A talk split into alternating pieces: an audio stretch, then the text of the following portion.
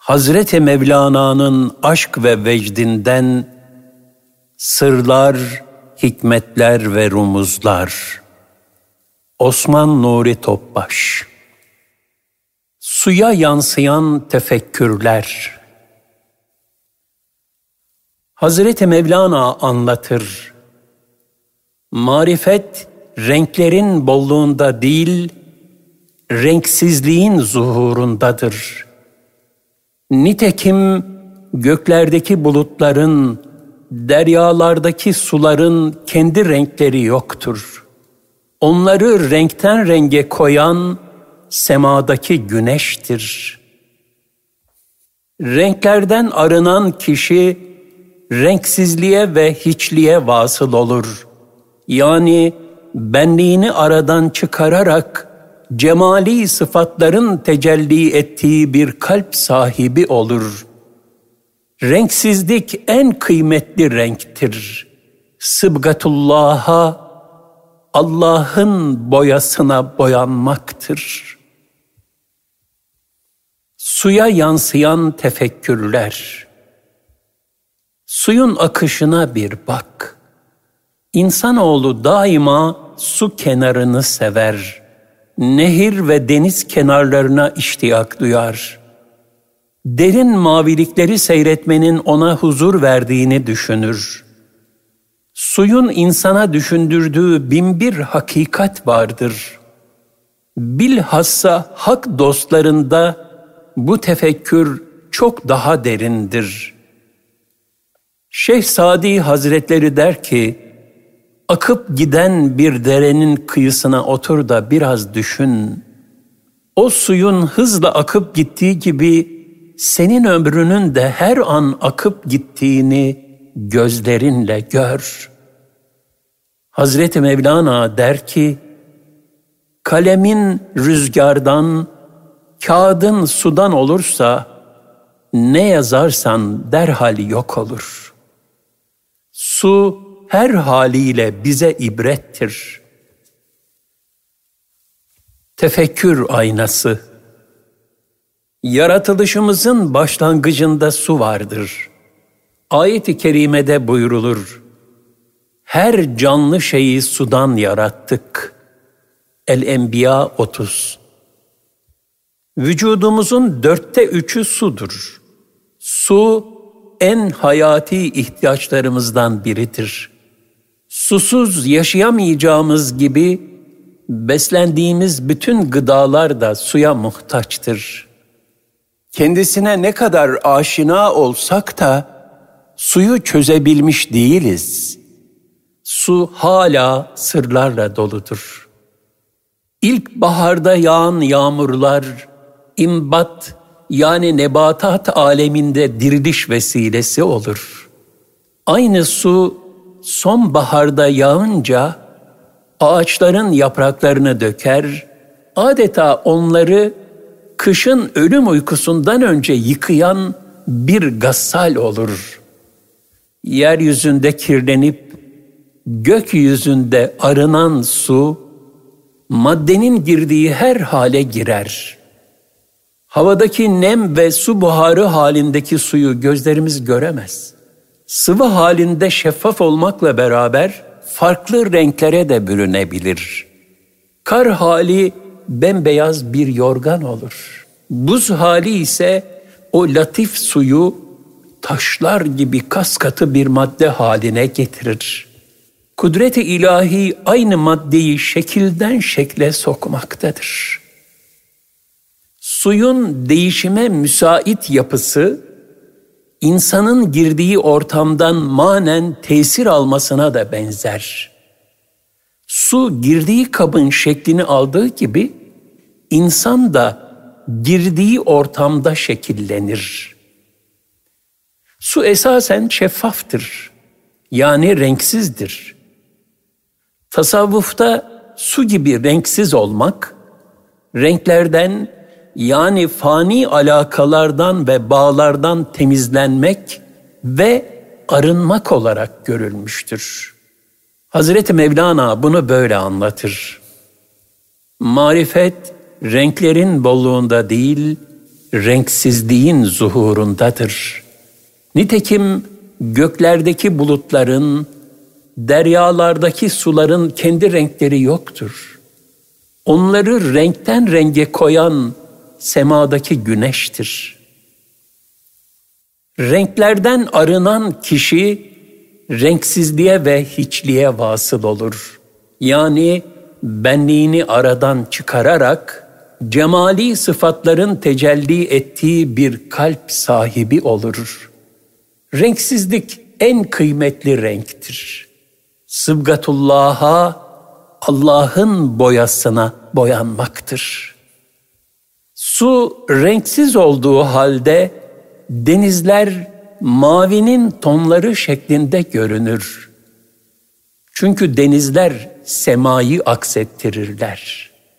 İnsan kalbi de nefsani dünyadan uzaklaşıp baki olana yani Cenabı Hakk'a yaklaşmakta mesafe aldıkça renksizleşir. Yani Sakarya Karadeniz'e ulaştığı zaman Sakarya'nın rengi Karadeniz'e dönmüştür. Kendi rengi kalmamıştır. Kul da Cenab-ı Hakk'ın cemali tecellilerine yoğunlaştıkça Rabbe dostlukta mesafe kazanır. Bunun için selim bir kalp yani arınmış bir gönül lazımdır. Bu sebeple denilmiştir ki bir gönül al ki haccı ekber olsun.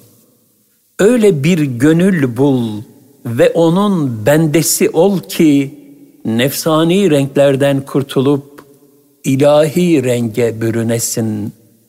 Sen de o gönlün inikasıyla tecelligahı ilahi olarak berrak bir gönle sahip olasın.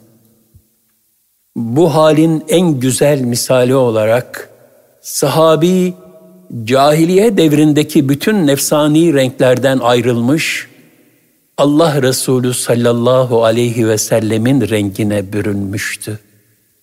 Onun en ufak bir arzusuna her şeyini feda etmeyi canına minnet bilmiş. Her ne ki var hepsi sana feda olsun demiştir. Sahabi böylece fenafir Resul mertebesine vasıl olmuştur. Kalbi merhaleler kat etmeleri için Allah Resulü sallallahu aleyhi ve sellem bu muhabbet kıvamını ashabından bizzat talep etmiştir. Nitekim bir gün Hazreti Ömer radıyallahu an canımdan sonra en çok seni seviyorum ya Resulallah diyerek muhabbetini ifade ettiğinde Fahri Kainat sallallahu aleyhi ve sellem Efendimiz hayır ben sana canından da sevgili olmalıyım buyurmuş. Hazreti Ömer radıyallahu anh da hemen o halde seni canımdan da çok seviyorum ya Resulallah demişti. Gerçek muhabbet, gerçek sevgi işte budur. Suyun ekseriyetle mai yani sıvı oluşu temas kurduğu şeyleri bünyesine katmasına sebep olur. Bu hususiyet onun yapısına kıymetli minerallerin katılıp bir menba suyu olmasına vesile olabilir. Kirlenip çamurlanmasına da sebebiyet verebilir. İnsan da fasıklarla, kötü insanlarla düşüp kalkarsa, onlardan kalbi ve manevi tesirler alır. Sadıklarla ve salihlerle beraber olursa, onlardan inikas ve insiba alır.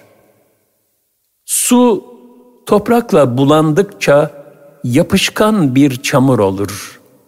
Yapışmak ve kopmamak insanın sadakat duygusunu ve bağlılığını gösterir. İnsanın inat, ısrar ve kararlılık gibi hususiyetleri yapısındaki bu mai vasıfla alakalıdır. İnsan tabındaki ünsiyet hasletini faydaya tevcih etmelidir. Fatiha'da dua suretinde bu tevcih talim buyurulur. bizi kendilerine nimet verdiklerinin yoluna, yani peygamberlerin, sıddıkların, şehitlerin ve salihlerin yoluna ilet.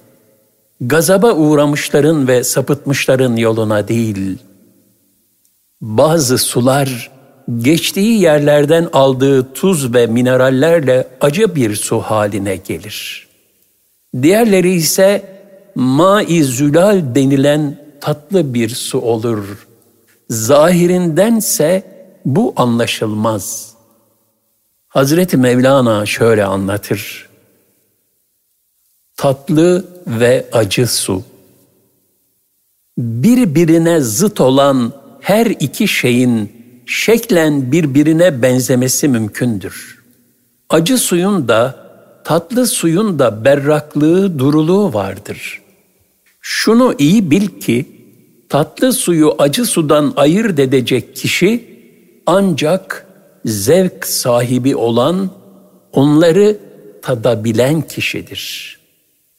Kimi insanlar derya gözükür fakat zehir gibi acıdır. Kimi insanlar mahviyet içinde küçücük görünür fakat baldan tatlı bir güzelliğe maliktir. Su her şeye misaldir. Cenab-ı Hak da insana dış görünüşüne, fani apoletlerine, kasasında depoladığı paraya veya zihninde depoladığı bilgiye göre değer vermez. Kalbi durumuna ve takvasına göre kıymet verir. Nitekim ikisi de ilim sahibi olan iki zümreden kalbi farka göre şöyle bahsetmiştir.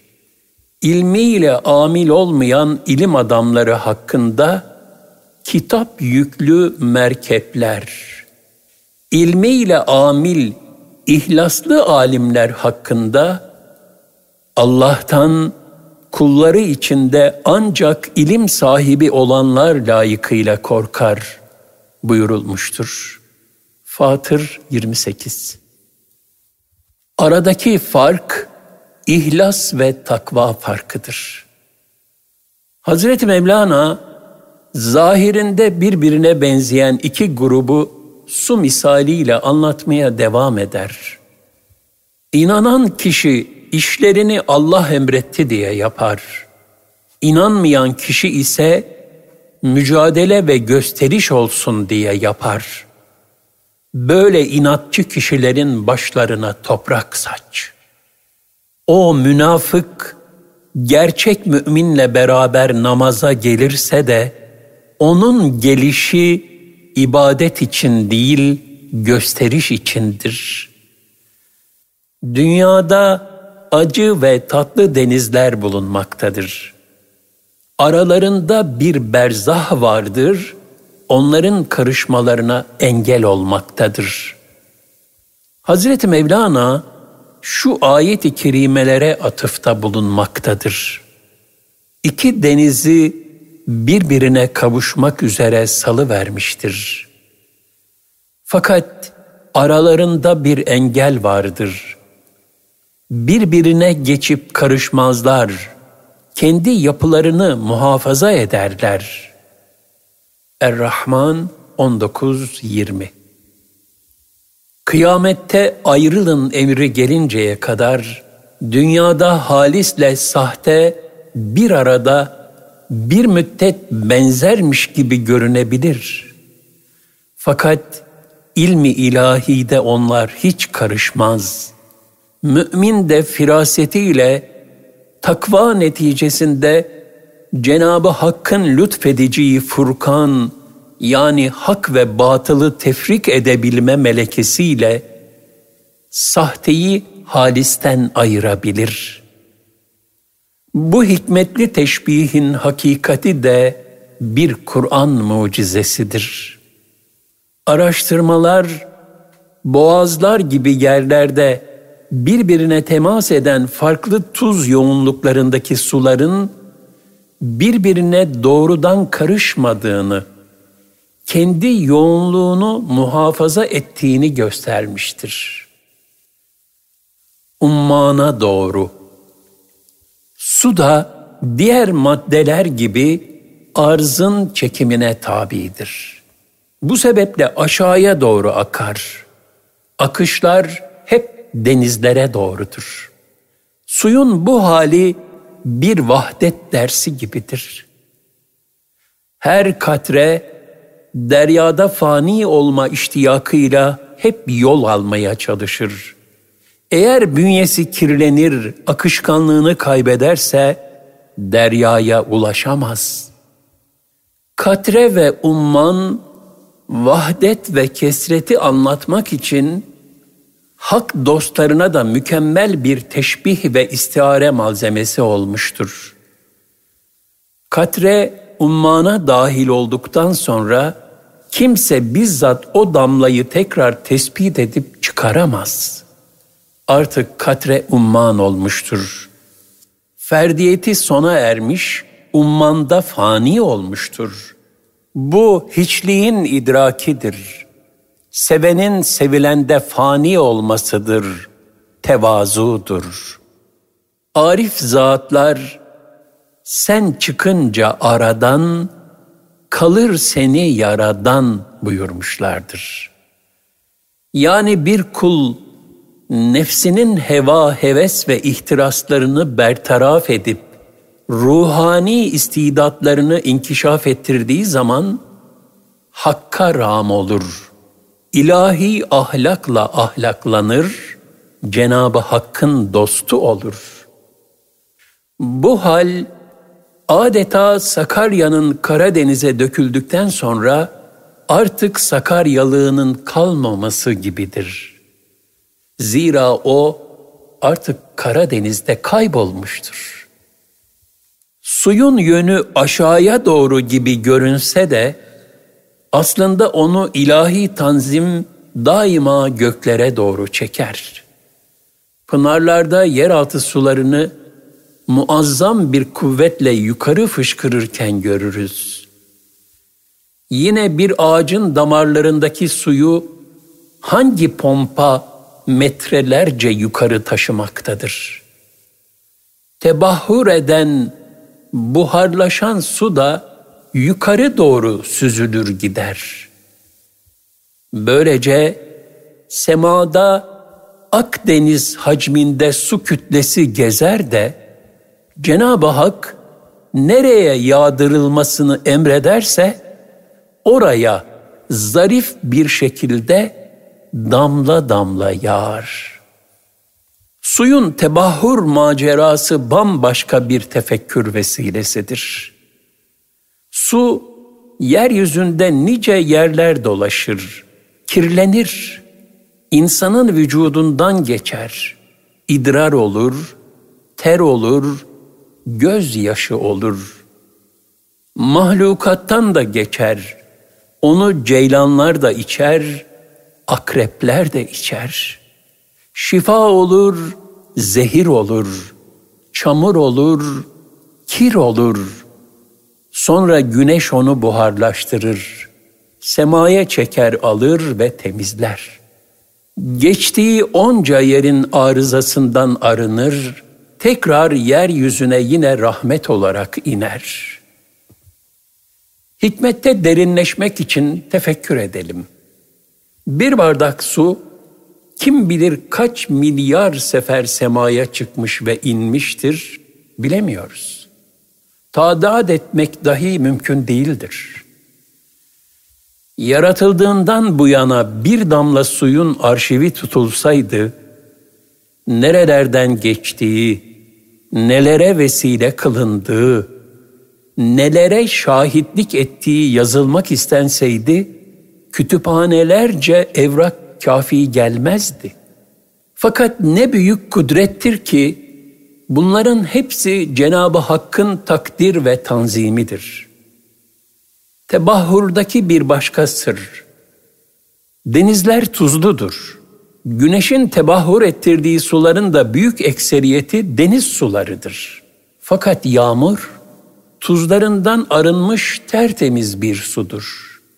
Yani Cenab-ı Hak gökyüzüne bir rafineri kurmuştur ve bizler için sürekli tatlı ve temiz bir su göndermektedir. Cenab-ı Hak ya o içtiğiniz suyu gördünüz mü? Bir de onu düşünün. Onu buluttan siz mi indirdiniz yoksa indiren biz miyiz? Dileseydik onu tuzlu yapardık. Şükretmeniz gerekmez mi? buyurmaktadır. Cenab-ı Hakk'ın sayısız, namütenahi nimetleri içinde su en azizidir.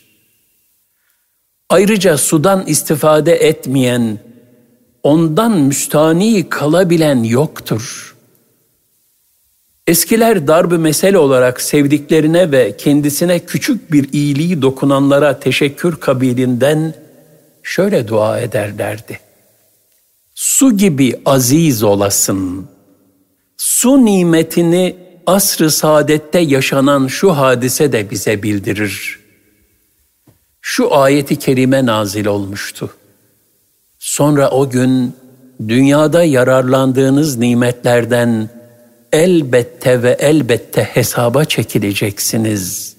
Ettekâthür 8 Hiçbir şeyi olmayan muhtaç bir sahabi bu ayet üzerine ayağa kalkarak benim üzerimde hesabı verilecek nimetlerden bir şey var mı diye sordu. Resulullah sallallahu aleyhi ve sellem Efendimiz ise en azından istifade ettiğin ağacın gölgesi, ayağına giydiğin iki nalin ve içtiğin soğuk su cevabını verdi. Su aynı sudur. Fakat adeta bir kimya laboratuvarı olan toprağın elinde su, çeşit çeşit renklere boyanır, türlü türlü şerbetlere dönüşür. En kıymetli ilaçlar da, en şiddetli zehirler de ekseriyetle su terkibiyledir. İnsan da sudur. Şeyh Sadi Şirazi, insan nedir sualini birkaç damla kan, bin bir endişe diye cevaplandırmıştır. Gül de suyun terkibindendir. Kaktüs ve zehirli bitkiler de yine suyun terkibindendir. Aynı suyla sulanan toprakta acı zeytin de yetişmekte, tatlı incir de. Hak için damlayan gözyaşı da sudandır, zehir olarak çıkan idrar da sudandır. Her şey gibi suyun da bir kaderi var. Günahkarların içkisine sermaye olan da su, ihlasla alınan abdestte insana manevi ferahlık veren de su. Suyun kaderini bu güzel yahut çirkin manzaralardan birine sevk eden nedir? Sırrı ilahi. Ya aslı ma-i mehin, değersiz bir su olan insanın kaderi. Su, batıni hikmetleri görmemize de vesile. Cenab-ı Hakk'ın tebligatları, talimatları bir yağmur gibidir. Bunlara gönlü açıp feyz ve ruhaniyetinden istifade edilirse, ah seni amel suretinde tatbik edilirse, ruha büyük ferahlık kazandırır. Gönülde çiçekler açar, meyveler verir. Fakat ilahi vahyin bereketli yağmurundan uzak kalınırsa gönül çoraklaşır. Tam zıttı istikamette şer ve günah yolunda yürünürse nefsani rüzgarlarda ve şeytani fırtınalarda kalınırsa o zaman ruha kasvet çöker. Kalp çölleşir ruhani istidat tohumları çürür yahut şeytan kargalarına yem olur. Yani insanın manevi yolculuğunun kaderi aldığı manevi tesirlere göre şekillenir. Şifa olabilecek bir su zehir olur veya zehir olabilecek bir su şifa olur. Hakikaten eşya ve hadisatın asıl hükmü temelindeki niyet ve ilahi rızaya muvafakatiyle kıymet kazanır yahut kaybeder. Bir katille bir gazi zahiren aynı işi yapmış gibidirler. Yani adam öldürmüşlerdir. Fakat biri Allah için, din, vatan, kardeşlik ve namus için düşmanı bertaraf etmek yolunda fedakarane gayretle ölürse şehadet, kalırsa gazilik şerefine nail olur. Diğeri ise Allah'ın yarattığı bir cana haksız yere kıymanın cezasını iki dünyada en ağır şekilde öder. Zani ile nikahlı kişinin hali de böyledir. Zina ne çirkin yol denilen bir felaketken nikah göz nuru nesillerin yetişeceği bir muhabbet ve merhamet yuvasını teşkil eder. Helalinden bir ticaret hayatıyla diğer taraftan haramdan gelen kazanç da böyledir. Helal kazanç yendiğinde helal lokma olur, ruhaniyet verir, şifa ve rahmet olur. İnfak edildiğinde cennetin anahtarı olur. Haramsa Allah'ın harp ilan ettiği batıl kazançtır. Kalbe zehirdir, ahirette hüsran sebebidir. Miras taksimatında ilahi talimatlara riayet edilmez de haksızlık yapılırsa, bu da bir zulüm ve haksız kazanç olur ki vebali büyüktür. Sure-i Nisa'da miras ahkamı bildirildikten sonra şöyle buyurulur. Kim Allah'a ve peygamberine karşı isyan eder ve miras ve benzeri hükümlerle koyduğu hududunu aşarsa, Allah onu devamlı kalacağı bir ateşe sokar ve onun için alçaltıcı bir azap vardır. En-Nisa 14 Ez cümle, suyun kaderi gibi her şeyin müspet ve menfi kullanışa göre neticesi vardır. Müspet kullanılan ömür cennet yolcusu ederken menfi ömür de cehennem yolcusu eyler. Latif kuvvet Su latif yumuşak bir varlıktır. Fakat ısrarla aynı noktaya vurduğunda mermeri deler, taşları oyar. Tekrar ve ısrarın hayatta en büyük zorlukları dahi yenmeye çare olacağına misal olur. Su bazen sessiz bir kuvvettir. Demiri paslandırır, duvarları yıkar.'' Su kolayca engellenebilirmiş gibi görünür. Halbuki onun ince yapısını tam manasıyla durdurmak çok zordur. Buz olur, asfaltı patlatır. Manilerin etrafını dolaşır fakat maksuduna ulaşır. Bu da gayeye didişerek sertlikle değil, latif bir surette ulaşmanın dersini verir. Bu sebeple Cenab-ı Hak, Firavun gibi bir tağuta tebliğe giden Hazreti Musa ve Harun'a şöyle buyurmuştur. Ona kavlileyin, yumuşak söz söyleyin. Olur ki öğüt alır yahut korkar.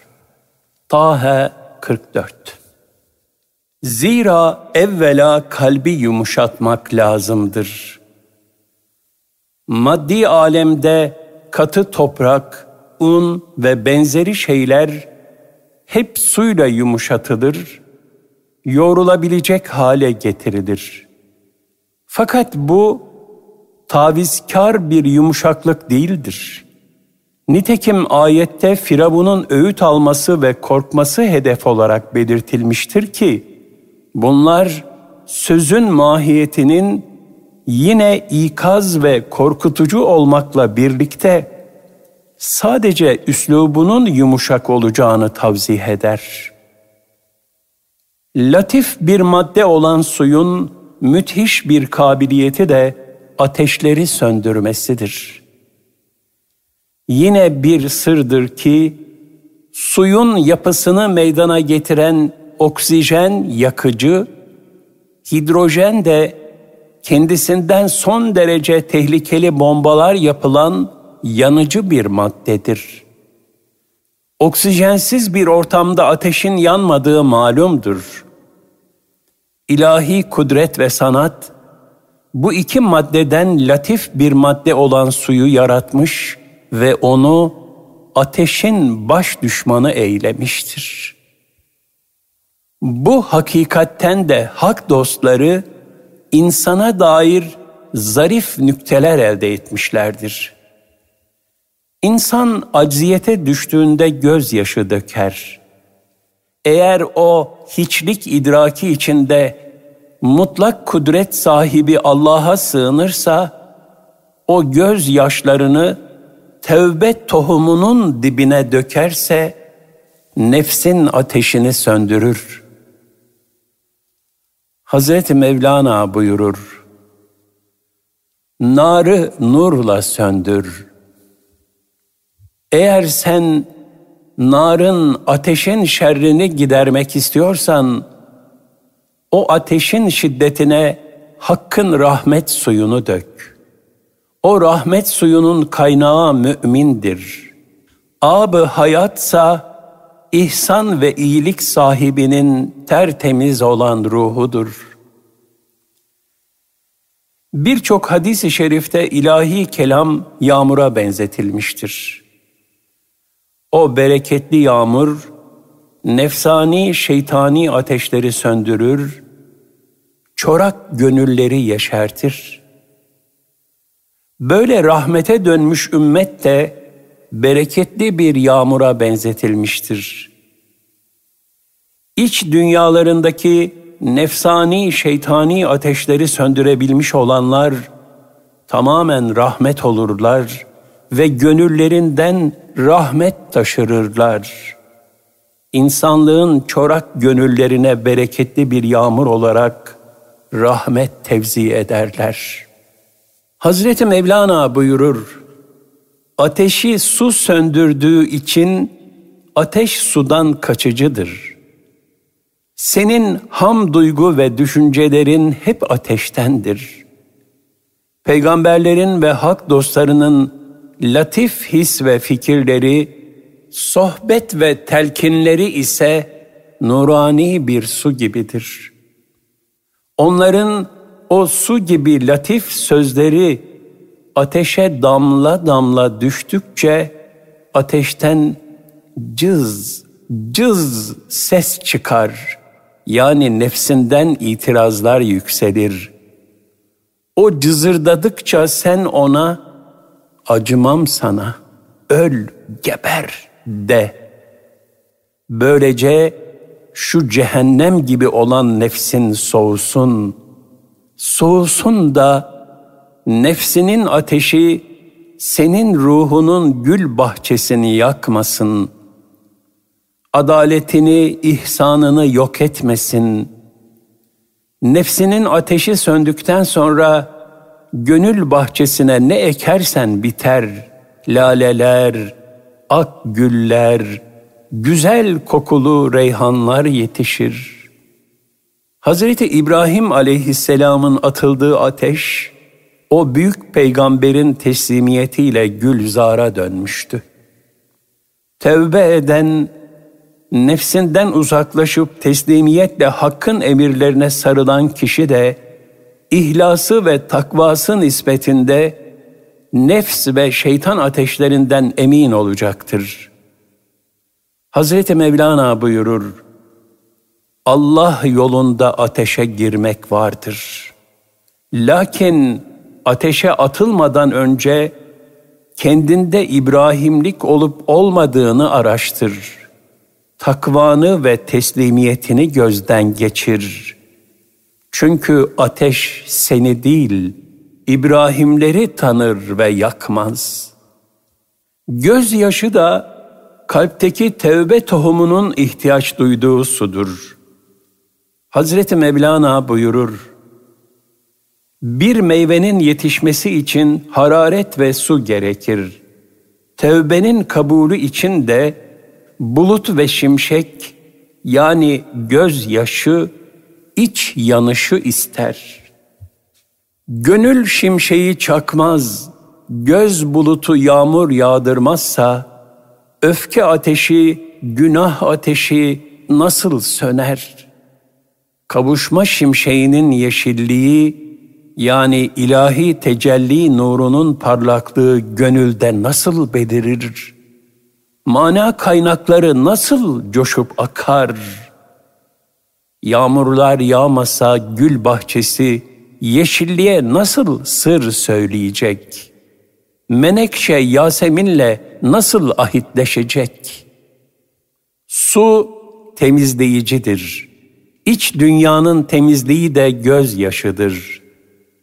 İçteki kiri su değil ancak gözyaşı temizler. Suyun manevi sırları da saymakla bitmez. Muamma şekiller. Su buz haline gelirken kristalleşir ve bu esnada kar tanelerinde gördüğümüz tarzda şekiller meydana gelir. Parmak izleri gibi eşsiz olan bu şekillerin sırrı tam olarak çözülebilmiş değildir. Ancak araştırmalar göstermiştir ki gerek bu kristallerin gerek her su damlasının kendine mahsus bir şekli vardır. Ve bu şekil etrafından tesir alarak meydana gelmektedir. Güzel, huzurlu, latif söz ve ahvalde güzel şekiller ortaya çıkar. Sert, çirkin, kaba söz ve davranışların olduğu hallerde ise çirkin, biçimsiz, sert köşeli hatlar meydana çıkmıştır. Seleften beri suya dua okuyup bereket ve şifa aranması meşhurdur. Ahmet bin Hanbel'in oğlu Abdullah anlatıyor. Babam Resulullah sallallahu aleyhi ve sellemin saçlarından bir tel alır, onu dudaklarının üzerine koyarak öperdi. Babamı Allah Resulü'nün saç telini gözünün üzerine koyarken de görmüşümdür. O Resulullah sallallahu aleyhi ve sellemin saç telini suya batırır ve o suyu içerdi. Bu suyla teberrüken Allah'tan şifa dilerdi. Bir gün babam Resulullah sallallahu aleyhi ve sellemin su kasesini aldı Sonra onu bir kovanın içinde yıkadı ve ondan içti. Yine o şifa niyetiyle zemzem suyundan içer, onu ellerine ve yüzüne sürerdi. Buradan hareketle denilebilir ki suyun o sır ve hikmet dolu yapısıyla kendisine okunan duaları bir şekilde kendisinden istifade edene şifa ve huzur olarak transfer etmesi ilmi bir hakikat olarak tespit edilebilir. Suya dair bütün bu hakikatlerin bir de batını vardır. Hazreti Mevlana zahirden batına geçmeyi talim etmek için şu misali verir. Bir sufi neşelenip tefekküre dalmak için müzeyyen bir bahçeye gider. Bahçenin rengarenk tezinatı karşısında mest olur. Gözlerini kapayarak Cenab-ı Hakk'ın bu hikmet tecellilerini mürakabe ve tefekküre dalar. Orada bulunan gafil bir kişi Sufi'yi uyur zanneder. Ona ne uyuyorsun gözünü aç da Allah'ın rahmet eserlerine nazar et der. Sufi de ona şöyle cevap verir. Ey heveskar insan! Şunu iyi bil ki rahmeti ilahiyenin en büyük eseri gönüldür. Onun dışındakiler bu büyük eserin gölgesi mesabesindedir. Ancak hikmet zihinde değil, gönülde tecelli eder. Ağaçlar arasında bir dere akıp gider. Onun berrak suyunda iki tarafın ağaçlarının akislerini görürsün. Su içine aksedip görülenler hayali bir bağ bahçedir. Asıl bağ ve bahçeler gönüldedir. Çünkü gönül nazargahı ilahidir. Onların zarif ve latif akisleri su ve çamurdan olan dünya alemindedir. Edebiyattan bir vesile olarak istifade eden hak dostları, gönül dünyalarındaki o eşsiz manzaraları seyrederek, suyun bu manevi ve batıni manzaralarını ne güzel ifade etmişlerdir. Ahmedi Muhtar'ın yolundaki su, Edebiyatımızın yanık gönüllü şairi Fuzuli, Peygamber Efendimiz'e yazılmış naatlerin en muhteşemi olarak tanınan kasidesinde su redifini kullanmıştır. Saçma ey göz eşkten gönlümdeki o su, kim bu denlü tutuşan otlare kılmaz çare su. Ey göz Allah'ın yüce Resulünün muhabbetiyle gönlümde tutuşup alevlenmiş ateşlere gözyaşından su dökme. Göz yaşlarının kıymetini bil, onu israf etme. Onu aşk ateşini söndürmek için kullanmak israftır. Çünkü bu son derece aşk hararetiyle tutuşmuş olan ateşlere su dökmek çare değildir.